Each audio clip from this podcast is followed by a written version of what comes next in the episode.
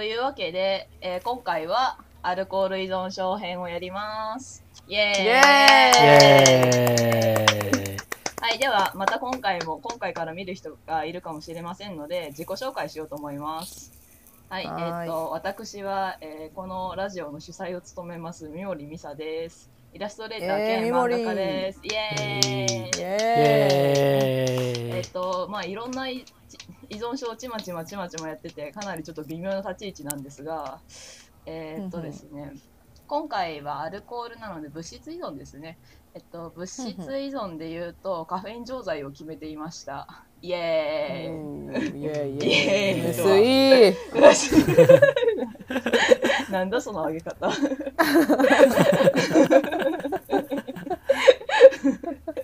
えー、まあそんな感じですねああとはいはいアルコールで言うなら、あのアルコール依存症の人の世話をちょっと数年間やっていてあのうんうん。はいはい。強依存をしていてですねあの強依存の底打ちをしました、あまりにもひどかったので。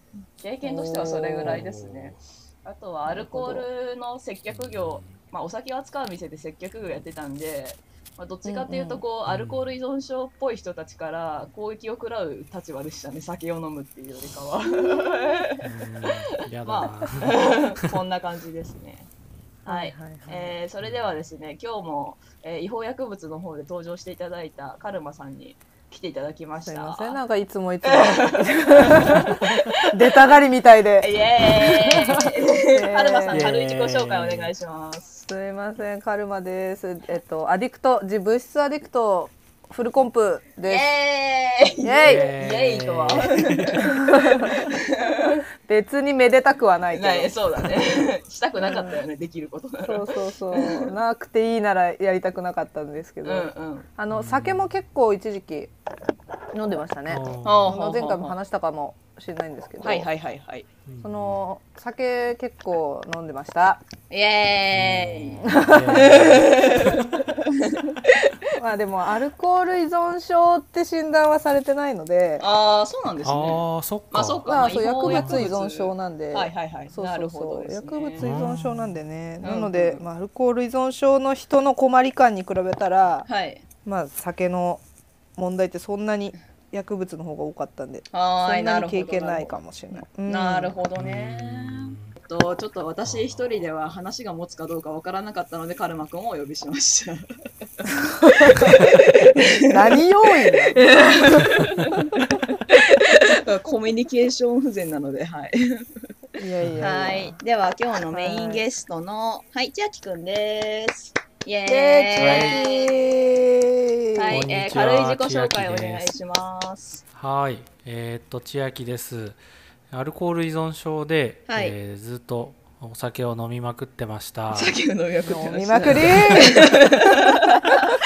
で懲戒解雇されるギリギリまで聞いて、うん えー一回自殺しようと思ったんですけど、はい。結局まだ生きてます、イエーイ。えー生きててよかった。本当だよ。なんだこれ。うんそうね。そうですね。うん。だから、はい。アルコールの専門病院につながるまでに3回スリップしててつながってからも1回スリップしてて計ほうほう4回、えー断酒を志してからスリップを重ねてきたんですけど、えー結局一番直近だと、えー2017年の7月からですね、えーはい。断酒を継続中で今2年10ヶ月ぐらいになるのでもうちょっとで3年になるかなっていうぐらいですね。なるほどね。はい。もうすぐ。だ。イエーイ。そうもうすぐ。7月だからもうすぐ。よろしくお願いしバます。ースデーイイエエーイイエーイイエーイ。ーイお願いします。そうですね。あの、ツイッターでよく、私の書いた漫画のだらしない音じゃなくて依存症でしたによくこの感想をつけてくれてたんですけど、なんかやたらと個性的な感想を残してくれていたんで、個性。非常に印象に残っていたんですけれども、はい。まあ、それのつながりで。うん。お呼びさせていただきました。ブログもすごいいいよね。ね、闇が詰まってていいですね。えー、ありがとうございます。アルコールの勉強になる。そうですね。うん。なんていうんですかね、なんか説明だけしてない感じでいいですよね。いい。うん。うん。うーん。なんかと当事者性が見えてすごくいいですよ。うん勉強させてもらった。棚卸しの勉強に使ってるもん。棚卸しの勉強に使あってる。のああのブログを棚卸しの教科書みたいに使ってる。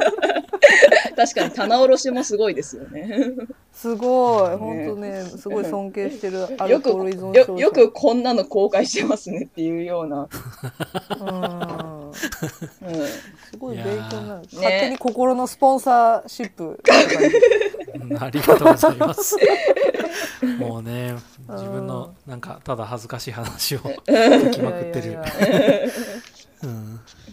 今日はあれなのかね？千秋君に、はい、アルコールの。話が、あまあできる話の範囲でアルコールの話をしていただこうと思っているんですけれども、あのーはい。このアルコール依存症の特徴って違法薬物はですね松本敏彦先生曰く、9割の人間はそもそもまあ違法薬物に手を出さないと言われてるんですね。うん。おっしゃられてるんですね、うんうんそうそうそう、うんうんでもまあアルコールは違って社会的にすごいまあ許容されてるじゃないですか、うん。もうなんだったら社会が飲ませに来るじゃないですか、来るね、そうそうそうそう。来るね。で社会が飲ませに来るだけにあってで周りの人もアルコールに対してすごくこうまあまあまあ酒だしみたいなまあいいじゃんいいじゃんみたいな感じでですね、まあ非常ににこうかかりやすいんですよねアルコール依存症はかなりの範囲で。やっぱりや同じ薬物依存症の中でもこのエチルアルコールというものだけがこう飛び抜けてうんうん。アルコール依存症というふうにされてるんですけれどもううんうんん。依存症予防教育アドバイザーの冊子読んでたらなんか結構ピンポイントで量書かれてたんでちょっとしっかり啓うん啓発として読んでいこうと思います。うんよアドバイザイエーお願いします。えー、というわけなんでそうですね。まずは人口の話しましょうかね。日本の成人の人口はだいたい1億人いるんですね。あでそそうなんだ。のそのうちの飲酒者は、まあ、男性8割女性女性6割で、まあ、合計7500万人いると言われています。ーえほとんどじゃん、そうですよ。そうです。で、えー生活リスク病のリスクが高まる飲酒をしている人が約1000万人です。で、これが成人人口の約1割ですね。で、えー結構多くない？そう、結構多いんですよ。だから、さっきも言ったように。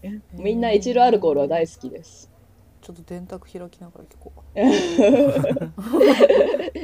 で、アルコール依存症の疑いのある人は約300万人。うん。で、男性は20人に1人ですね。うーん。で多いな。多いでしょうん。う。クラスに2人いるんですよ、40人の学級のうち。ああ、そうそうそうそのうちの一人だったな。めっちゃ多いじゃん で、依存症の診断基準に当てはまる人が約100万人。男性では50人に1人ですね。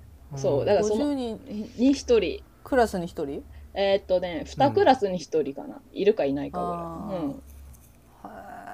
そうそうそうそう。クラス単位で換算して。多いねいや、だから結構多いんですよね。うんでも飲み続ける限りリスクはあるんだからそれは多くもなるわって感じなんですけれどもうんうんうんまあもう昔はお酒は男の人が飲むものみたいな感じではあったんですけれどもうんまあ、うんまあ飲酒においてはもう男女差のない時代が来てますと、うん。まあ、高校生が、えー1996年には、まあ、大体9割ぐらいが飲酒してたんですけれどももう今は2014年になると4割弱に半減してるんですよね。そう。これは自動販売機とかコンビニとかの年齢確認で社会が厳しくなった効果だと言われております。はいはいはいはい。昔変えたもんね。そうそうそうそう。そうそうそう。自販機でビールとかもえちなみにいいよあったな1996年なので私は4歳ですから全然あれですね。わかんないですねここら辺は。千秋さん。千秋さんいくつぐらいでした？大体でいいですけど。96。えっと、えー11歳。あまだ子供ですね。うんうん。そうですね。小学校だな。ねでもまだ時にそのぐらい年齢だったらあれですね。あの10代でお酒は飲んでた可能性っていうのはありますよ。うん。あるね。あるね。先輩飲んでたもん、高あ校生。う。ん。ああなるほどね。10代でお酒の飲まない人いるの？飲まない人いる 確かに。なんかみんな飲まないとか言っときながら飲んでた人いたよな。そういたよね。うんなんかあと昔ってさ親がビールとかのはい。泡とかなんか舐めさせる、ああー。ーいいとこつきますねカルマくん。えーなあありましたよね。はいいやこれそうです。あのですね飲酒のリスクを最も受けるのが、まあ、20歳未満の青少年です、彼らはどこでお酒を手に入れてるのかその中学生とか高校生とかは。はいはいはい。ってなってくると、だってコンビニで買えないでしょもう今は。自動販売機で買えないでしょ、っうんうんてなると、うん。みんな家にあるお酒で手出してるんですよね。そう。そう。で今今も？今も。あそうなんだ。ああそっか。今も。完全に今もですね。うんもうっていうかななんだったら家にあるお酒が大半だったって感じですね。あー。うん。まあ、で一番手軽だもんな。そうそうそうそう。そうだよね、うん。そうそう。で親にお酒を勧められたという子供がもうすものすごく高いとさっき言ってたみたいにどういうことなのそれ。やばいよな。そう。じゃあもういやそうなんですよ。そうなんですよね、はい。そうなんだね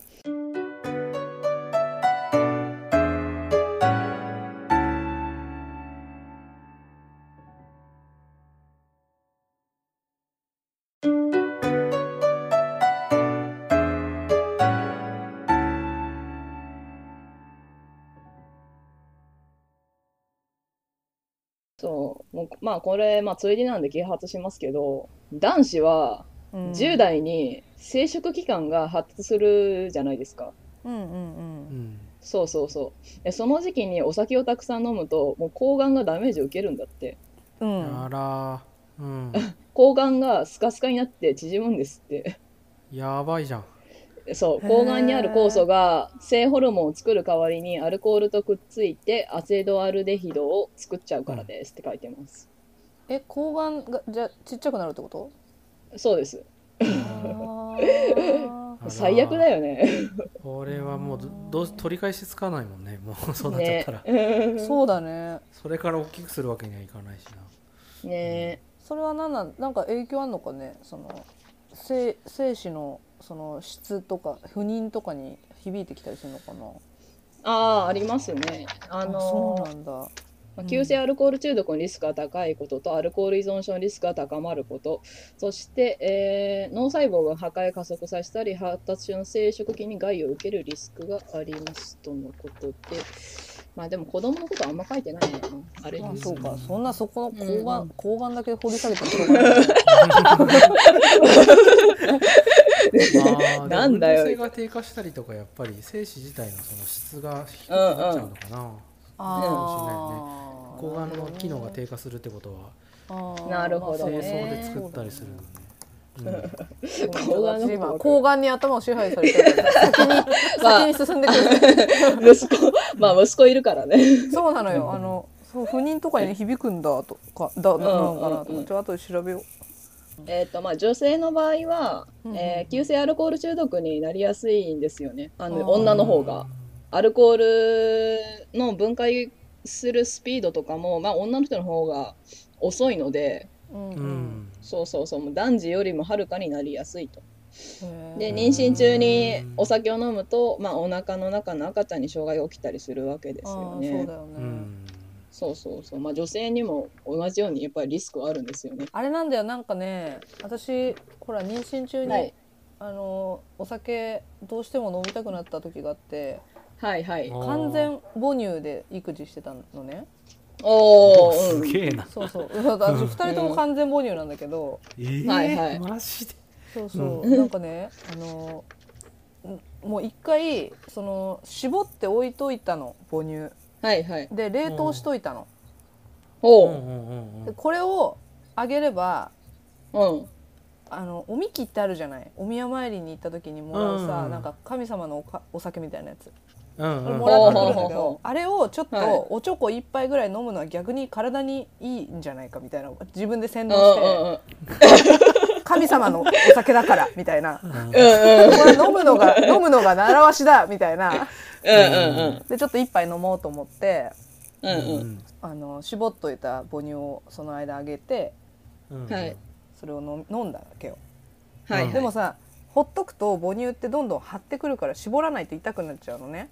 うん。はいはいはいはい。だからそのお酒を飲んだ後に一回絞ったらはい。母乳が酒の匂いしかしないの。うおー。すげえな。びっくりして私。うわすっごい酒の匂いの母乳が出たと思って。ダイレクトに、ダイレクトに出てくるんだ。そうなのよ。で要はさあれ母乳って血液なんだよね。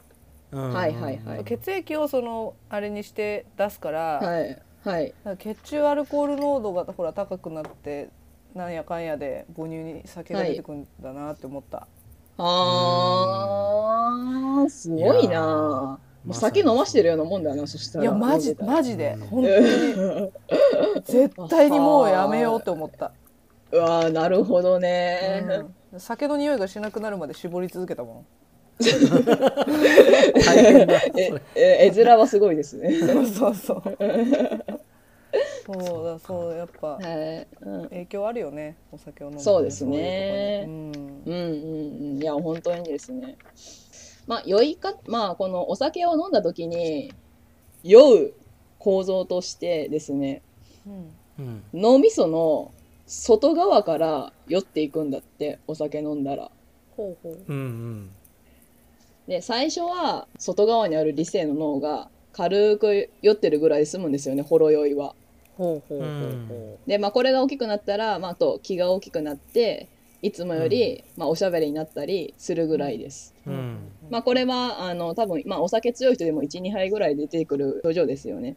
うんうんでも、この次の酩酊っていう段階に行きますと、本能の部分の脳にもうん酔っ払いの麻痺が進むんですよね。はいはいで、はい。まあ、大きな声で笑ったり、怒ったり、泣いたり、感情の起伏が激しくなりますね。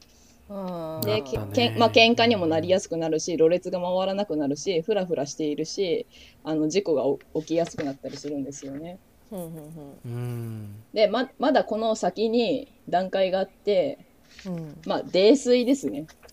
うんううんんまあ、生命に関わる部分の脳がもう完全に麻痺しちゃって、ここが麻痺すると、まあ、急性アルコール中毒と呼ばれる状態になるんですよね。ああ呼吸中枢の方まで行っちゃったりとかしてそうそうそう。体体温が下がってきて。脳幹うん脳幹だっけ？そうそうそう。うんそうです、そうです。で、まあ、その先に行くと昏睡して、うんあ、失礼しました。あれだ。で、泥酔ではまだ生命の脳には行ってないんだね。生命の部分には。麻痺し始めてるのが泥酔ですね。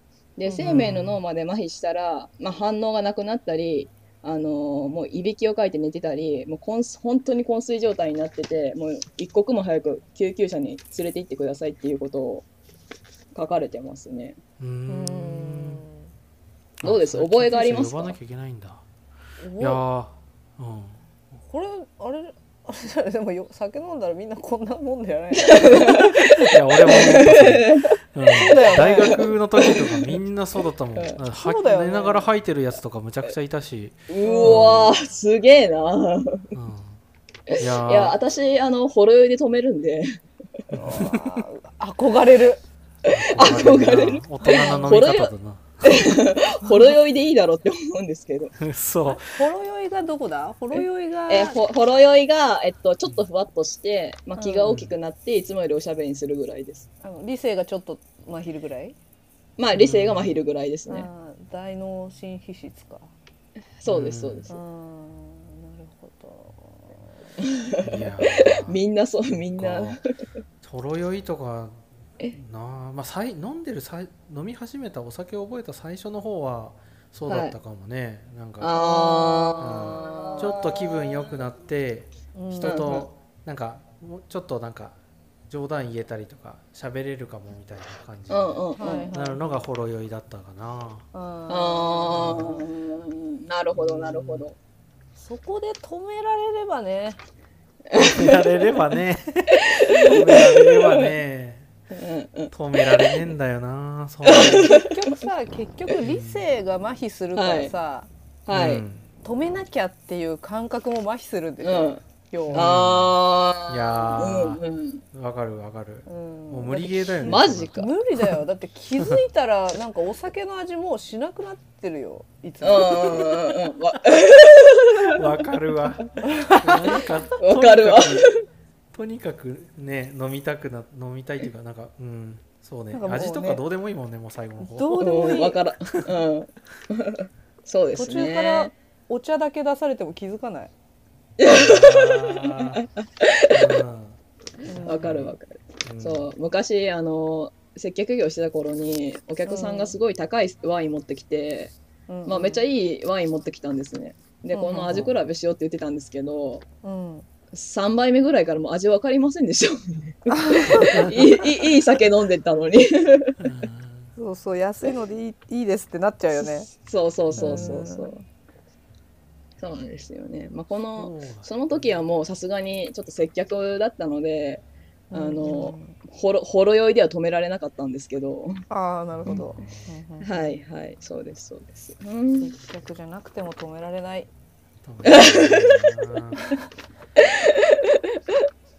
こうさすが依存症ですね。うん。